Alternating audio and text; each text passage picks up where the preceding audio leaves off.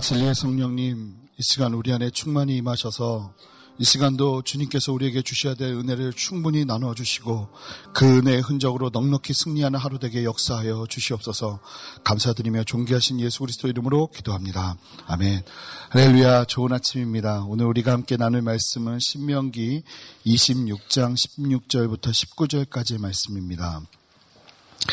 어, 말씀이 짧기 때문에 우리 한 목소리로 다 같이 함께 봉독해 보도록 하겠습니다. 함께 읽겠습니다.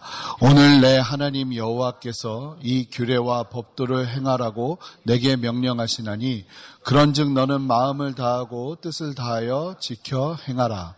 내가 오늘 여호와를 내 하나님으로 인정하고 또 그 도를 행하고 그의 규례와 명령과 법도를 지키며 그의 소리를 들으라. 여호와께서도 내게 말씀 하신 대로 오늘 너를 그의 보배로운 백성이 되게 하시고 그의 모든 명령을 지키라 화관하셨느니라. 그런즉 여호와께서 너를 그 지으신 모든 민족 위에 뛰어나게 하사 찬송과 명예와 영광을 삼으시고 그가 말씀대로 너를 내 하나님 여호와의 성민이 되게 하시리라. 아멘. 하나님의 보배로운 백성이라는 제목으로 함께 말씀을 나누도록 하겠습니다. 아, 하나님의 축복과 어, 언약의 말씀이 오늘 본문에 담겨져 있습니다. 언제나 그렇지만 우리가 말씀 속에서 하나님께서 축복하시는 내용을 볼 때 우리가 초점을 맞춰야 되는 부분이 있습니다. 그것은 언제나 축복에 관련된 내용이 아니라 어, 하나님의 모든 축복에는 전제가 있습니다. 이 전제를 살펴보는 것입니다. 만약에 가정문이 있다면 뭐 이프절 뭐 이런 식으로 해서 만약에 뭐뭐 한다면 내가 이렇게 할 것이다. 이런 이야기가 있다면 정말 중요한 것이 무엇이냐면 이렇게 이렇게 할 것이다가 아니라 만약에 그 다음부터 나오는 이야기들입니다. 그것만 잘 지키면 어, 이렇게 이렇게 할 것이다 하는 내용은 저절로 우리의 삶 가운데 드러나고 이루어지기 때문입니다. 축복에 있어서도 하나님의 그 축복의 언약의 말씀에 있어서도 정말 중요한 것이 있다면 조건을 담고 있는 전제의 내용을 우리가 다시 한번 삶 가운데 새기는 것인 줄 믿습니다.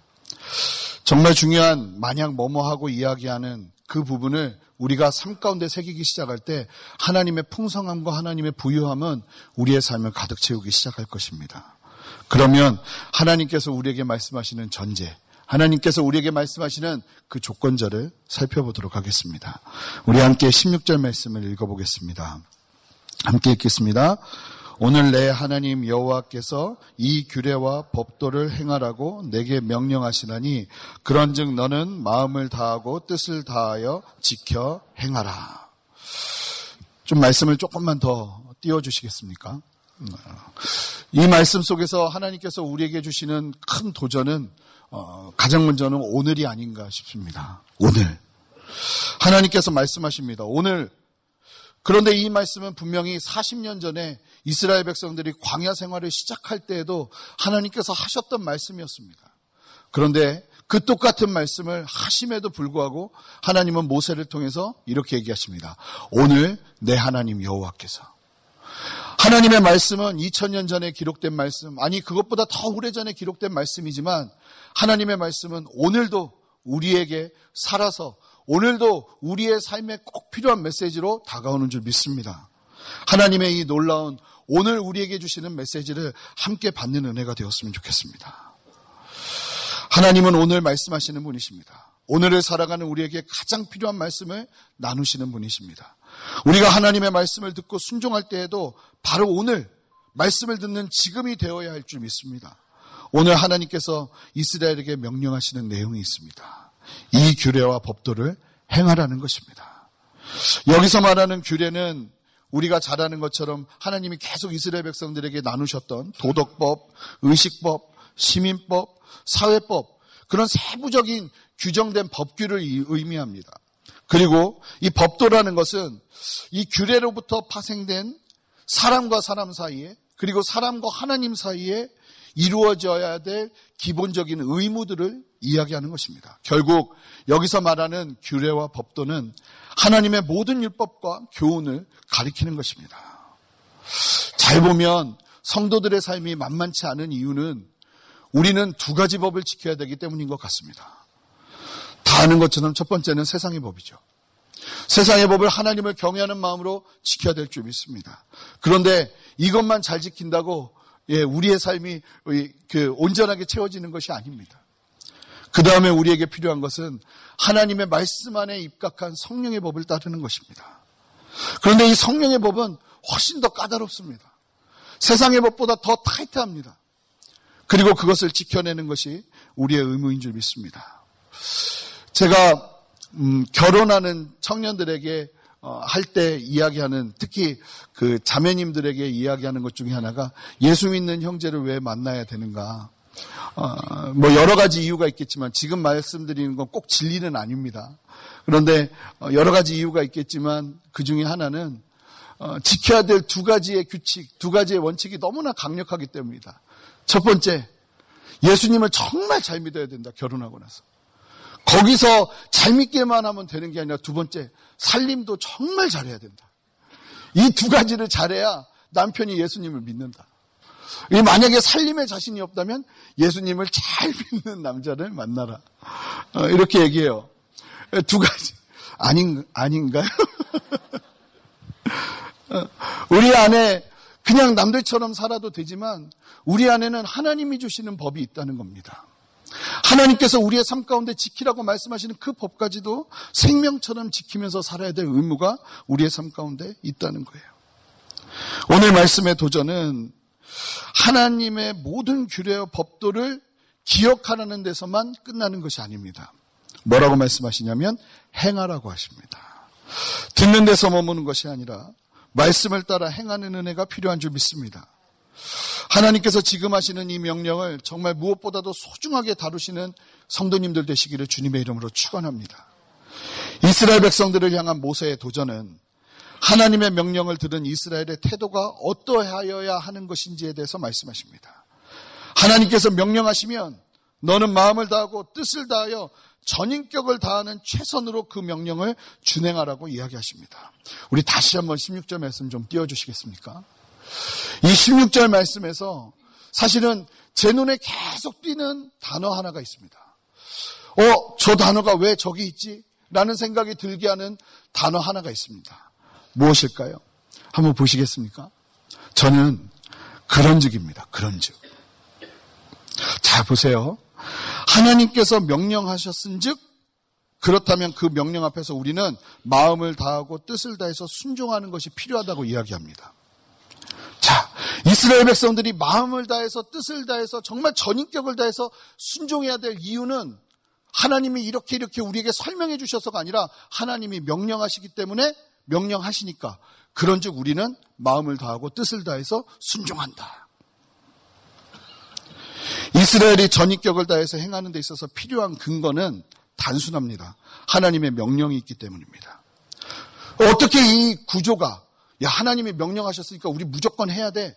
이렇게 이야기하는 내용이 어떻게 가능할 수 있는 것일까요? 어떻게 이 문장 구조가 이스라엘의 삶 가운데 현실화될 수 있었던 것일까요? 하나님께서 명령하셨으니까 우리는 전인격을 다해서 그 말씀을 이행한다. 이유가 필요 없습니다. 왜 따라야 되는지, 왜 마음과 뜻과 정성을 다해서 순종해야 되는지에 대한 설명이 나와 있지 않습니다.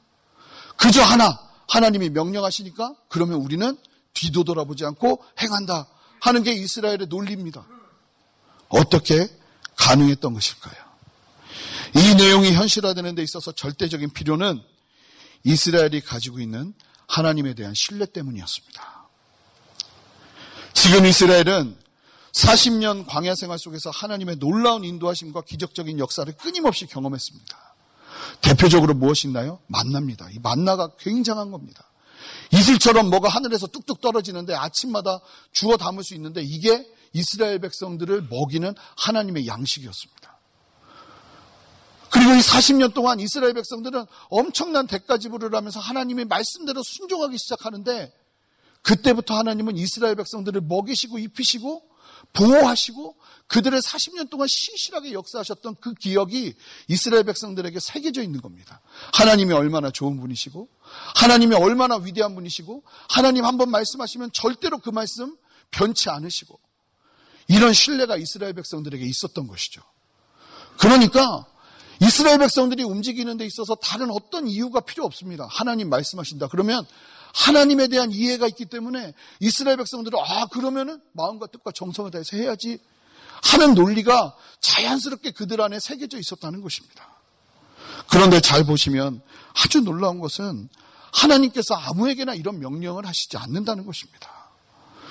이스라엘 백성들이 430년 동안 종살이 할 때 하나님의 명령이 임하였도다 하는 말씀 보신 적 있으십니까?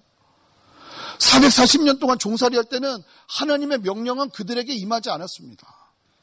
그리고 그들의 삶 속에서 경험되는 하나님은 찾아보기 힘들었습니다. 그저 하나님 앞에 불평불만하며 원망하며 탄식하며 하나님을 멀리만치 사모할 뿐이었습니다. 그런데 이스라엘이 하나님을 따라 출애굽하기 시작하자 하나님의 명령이 임하게 됩니다. 그들을 먹이시고 입히시는 주체가 바뀌었죠. 애굽 사람들이 아니라 하나님께서 이들을 먹이시고 입히시기 시작하셨습니다. 그리고 그 경험을 이스라엘 백성들이 누리기 시작하자 하나님은 명령하시기 시작하십니다. 하나님께서 나에게 명령하신다는 것은 이미 하나님이 우리에게 먹이시고 입히시는 은혜를 베풀고 계신다는 증거인 줄 믿습니다. 하나님께서 만약에 말씀 속에서 나에게 도전하는 것이 있다면 이미 하나님은 우리에게 먹이시고 입히시는 역사를 이루신 줄 믿습니다. 이미 우리를 구원하신 거예요. 이미 우리를 당신의 피 묻은 손으로 예수 그리스도의 그 피값으로 우리를 생명보다 더 귀하게 여기시면서 당신의 생명보다도 더 귀하게 여기시면서 우리를 구원하신 거예요. 그 구원한 백성들에게 하나님은 명령하세요. 애국 가운데 있는 백성들에게 하나님 명령하시지 않는다는 거예요. 출애굽하고 나니까 그제서야 야 이스라엘 백성들 너희들이 지켜야 될 것이 있어 하고 하나님이 도전하시기 시작하신다는 거예요. 하나님의 도전과 하나님의 명령이 부담스러우십니까? 아니에요. 만약에 그 도전을 누리고 있다면 우리는 안전한 거예요. 하나님이 이미 우리를 당신의 구원의 손 가운데 구원의 방주 안에 우리를 넣어 두신 거예요. 당신의 백성들에게 명령하세요. 보셨습니까? 바벨론 사람들에게 페르시아 사람들에게 하나님의 명령이 임했다 보셨습니까? 절대로 그렇지 않습니다. 하나님이 하실 일이 있어도 이스라엘 백성들을 통해서 하십니다. 하나님의 손 안에 있는 사람들을 통해서 하신다는 것입니다. 오늘도 하나님이 우리에게 명령을 하신다는 것은 우리에게 큰 기쁨입니다. 오늘도 하나님의 말씀으로 우리에게 도전하신다는 것은 우리가 누리는 인생에 있어서 가장 중요한 특권인 줄 믿습니다. 설명도 필요 없습니다. 하나님이 말씀하셨어. 아이, 그러면은 마음과 뜻과 정성을 다해서 해야지. 이 논리가 우리의 삶 가운데 뼛속 깊이 새겨져야 될 줄 믿습니다. 그저 하나님께서 그리 하라 하신다 하는 말이면 이스라엘은 이유도 달지 않는 것이죠. 이 얼마나 귀한 은혜입니까? 우리가 오늘도 말씀을 마음을 다해서 뜻을 다해서 순종하며 살아가야 될 이유도 이 같은 단순한 논리로 정리되는 은혜인 줄 믿습니다. 제가 오늘 찬양 인도하시는 목사님께 부탁했습니다. 주님 말씀하시면 꼭 한번 불렀으면 좋겠다. 맞거든요. 주님 말씀하시면 왜요 하는 게 아니라 주님 말씀하시면 야 말씀하셨구나 나아가리다. 그런즉 나아가리다. 하나님의 말씀이면 그런즉이 우리 안에 있어야 되는 줄 믿습니다. 하나님이 명령하셨다. 그러면 그런즉 나는 순종해야겠다. 하나님께서 말씀하시니 우리는 행하는 것입니다. 우리의 동기는 항상 그래서 말씀 안에 있는 것이에요. 하나님의 말씀을 지켜 행하는 것만큼이나 우리에게 또 중요한 것이 한 가지가 있습니다. 우리 17절 말씀을 함께 읽어보겠습니다. 함께 읽겠습니다. 내가 오늘 여호와를 내 하나님으로 인정하고 또 그 도를 행하고 그의 규례와 명령과 법도를 지키며 그의 소리를 들으라. 아멘. 행하는 것만큼이나 중요한 또 다른 한 가지. 그것은 무엇일까요? 바로 듣는 것입니다. 말씀대로 행하면서 절대로 멈추지 말아야 될 것이 있다면 오늘도 말씀하시는 하나님의 소리를 듣는 것인 줄 믿습니다. 행함과 들음은 반드시 함께 가야 되는 것입니다. 행함과 함께 우리는 항상 하나님께 들을 귀를 열어놓아야 합니다. 성도님들께서도 아시는 것처럼 예수님 시대에 바리새인들과 서기관들은 하나님의 말씀을 행하는데 아주 도 같은 사람들이었습니다. 목숨 걸고 하나님의 말씀대로 행하려고 했던 사람들입니다. 칼같이 행했습니다. 그런데 왜 그들은 그토록 아집과 교만에 사로잡혀 있었던 것일까요? 원래 그렇습니다. 이 그저 행하는 것에만 초점을 맞추다 보면 행하지 않는 사람들에 대한 정죄가 일어납니다. 점점 그 행함으로 인해 교만해질 가능성이 높다는 것입니다. 바리새인들과 서기관들이 놓친 그 한 가지가 무엇이었냐면 오늘날 나에게 말씀하시는 하나님을 만나는 것이었습니다. 과거에 있었던 말씀을 목숨 걸고 지키는 데서만 멈추는 것이 아니라 그들이 반드시 생명처럼 여겼어야 했던 것은 무엇이냐면 오늘날 우리에게 말씀하시는 하나님을 만나는 것이었던 것입니다. 우리의 신앙이 생명력을 유지하려면 우리의 신앙이 건강하려면 반드시 이 두 가지가 함께해야 돼, 함께해야 합니다. 제가 예배에 대해서 쭉 보면서 경험하게 된 한 가지가 뭐냐면 예배자는 절대로 교만할 수 없다는 겁니다. 왜냐하면 날마다 날마다 하나님의 임재를 경험하기 때문에 그분 앞에서 무릎 꿇고 엎드릴 수밖에 없기 때문입니다. 하나님의 말씀과 하나님께서 오늘도 내게 말씀하시는 음성을 듣고 살아간다면 우리의 행함은 적절한 균형을 이루게 될 것입니다. 이게 얼마나 중요한지 다니엘 9장 11절 말씀 함께 읽어보겠습니다. 함께 읽겠습니다. 시작. 온 이스라엘이 주의 율법을 범하고 치우쳐 가서 주의 목소리를 듣지 아니하였으므로 이 저주가 우리에게 내렸으되 곧 하나님의 종 모세의 율법에 기록된 맹세대로 되었사오니 이는 우리가 주께 범죄하였음이니이다. 아멘. 다니엘이 이스라엘의 명물망의 원인을 이렇게 평가하면서 하나님 앞에 기도합니다. 율법을 행하지 않았고 하나님의 목소리를 듣지 않았기 때문에 이스라엘은 망했다는 겁니다. 그만큼 하나님의 목소리를 듣는 것이 참으로 중요한 줄 믿습니다. 말씀을 행하면서 동시에 오늘도 하나님은 어떻게 우리에게 말씀하실까요? 당연하게 여러 가지 통로를 통해서 우리에게 말씀하시죠. 이렇게 예배를 통해서 하나님은 우리에게 말씀하십니다.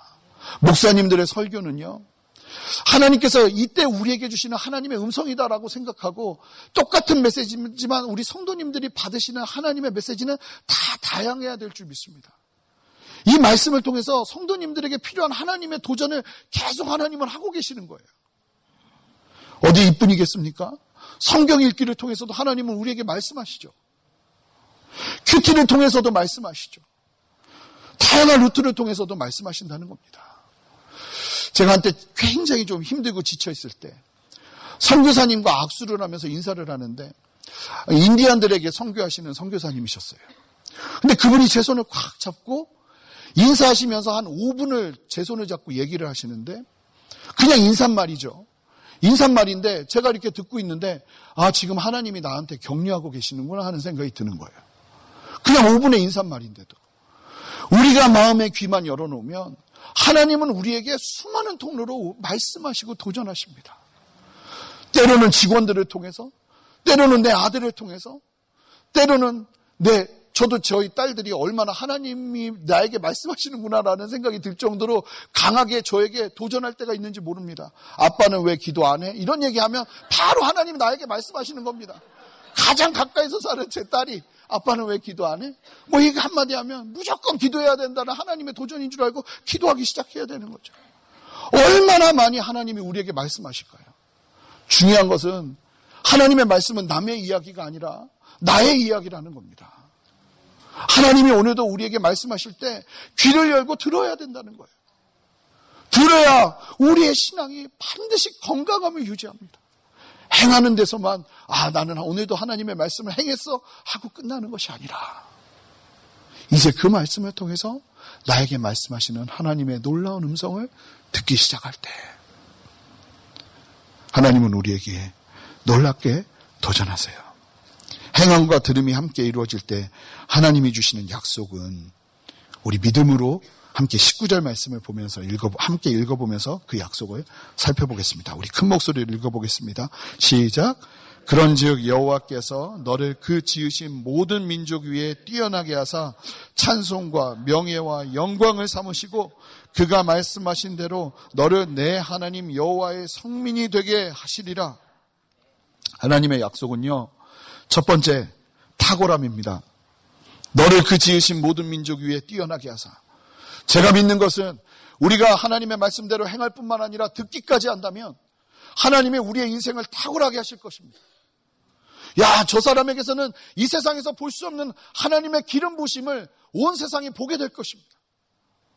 하나님의 탁월한 인도하심과 역사하심을 보게 될 거예요. 우리가 잘 하시는 것처럼, 잘하는 것처럼, 복음이 흘러간 대로 하나님의 부여와 하나님의 성장케 하심과 하나님의 능력이 그 나라와 그 민족 위에 임하는 것을 우리가 보지 않습니까? 복음이 들어오기 전만 해도 이 나라는 소망이 없는 나라였습니다. 한 해 한 해 저축이 무엇입니까? 내일 먹을 음식을 두고 염려하고 걱정하는 수많은 사람들이 그냥 온 백성들이 그렇게 살고 있던 그런 민족 아니었습니까? 하나님의 말씀대로 듣고 행하는 데에는 하나님의 실제적인 탁월함의 은사가 있는 줄 믿습니다. 하나님 나에게 탁월함이 필요합니다. 그럼 정말 필요한 것이 무엇일까요? 하나님의 말씀을 듣고 행하는 것입니다. 두 번째는 하나님의 영광을 부여해 주십니다. 찬송과 명예와 영광 이거는 하나님께 어울리는 단어입니다. 근데 뭐라고 말씀하십니까? 만약에 그 뜻대로 순종하고 듣는다면 너희를 찬송과 명예와 영광으로 삼으시겠답니다. 하나님의 그 영광 받으셔야 될 그 자리에 우리를 함께 세우시겠다는 것입니다. 하나님 그만큼 기뻐하신다는 거예요. 세 번째, 하나님의 성민이 되게 하시겠다고 하십니다. 너를 내 하나님 여호와의 성민이 되리라. 성민은 구별된 백성입니다. 세상 가운데 또렷하게 구별된 하나님의 백성으로 하나님이 세우시겠다는 것입니다. 말씀대로 행하며 끊임없이 하나님께서 내게 말씀하시는 은혜를 누릴 때 주시는 하나님의 약속은 아주 실제적이에요. 그런데 여러분 19절 많이 기억 안 하셔도 돼요. 16절, 17절만 마음 가운데 잘 새기고 있으면 이 19절은 저절로 이루어져요. 정말 외워야 될 말씀은 많은 분들이 이 말씀 통해서 오늘 본문 딱 보면요. 어떤 말씀 외우는지 아세요? 19절 말씀 외우십니다. 야, 나를 찬송과 명예. 근데 정말 중요한 16절을 기억하지 않아요. 우리가 외워야 될 건요. 19절은 그냥 저절로 따라오는 겁니다. 16절을 어. 목숨처럼 외워야 돼요. 그리고 이 16절이 나의 자녀들에게도 목숨처럼 익혀져야 돼요. 하나님의 말씀대로 행해라. 그리고 오늘도 너에게 말씀하시는 하나님의 음성을 들어라. 사랑하는 성도 여러분, 하나님의 말씀을 순종하는 동기가 그저 하나님의 말씀이시기를 축복합니다. 말씀을 생명처럼 여기며 말씀대로 살아내는 성도님 되시기를 축복합니다. 순종함이 교만이 되지 않도록 그리고 그 순종이 생명이 될 수 있도록 항상 영혼의 귀를 열어두고 하나님께서 말씀하시는 들음의 통로로 꼭 들음의 통로, 하나님께서 말씀하시는 그 통로를 마련하시는 여러분 되시기를 바랍니다. 오늘도 말씀 후에 기도를 통해서 하나님의 뜻을 듣고 가십시오. 하나님의 말씀을 듣고 가십시오. 하나님의 도전을 듣고 가십시오. 그 삶 위에 부어주시는 하나님의 19절의 언약의 말씀이 우리 성도님들의 삶 가운데 풍성하게 드러나기를 주님의 이름으로 축원합니다. 함께 기도하시겠습니다. 하나님, 하나님이 얼마나 부유하신 분이시고 하나님이 얼마나 우리를 축복하시고 사랑하시는 분이신지 우리가 기억하고 이 말씀대로 순종하는 우리 모두 되기를 원합니다. 주님 말씀 기억하며 순종할 뿐만 아니라 오늘도 내게 말씀하시는 아버지의 음성을 들으며 아버지 그 순종 후에 하나님의 뜻이 더해지는 놀라운 역사 누리게 하여 주시옵소서. 오늘도 주님 나에게 말씀하여 주시옵소서. 존귀하신 예수 그리스도 이름으로 기도합니다.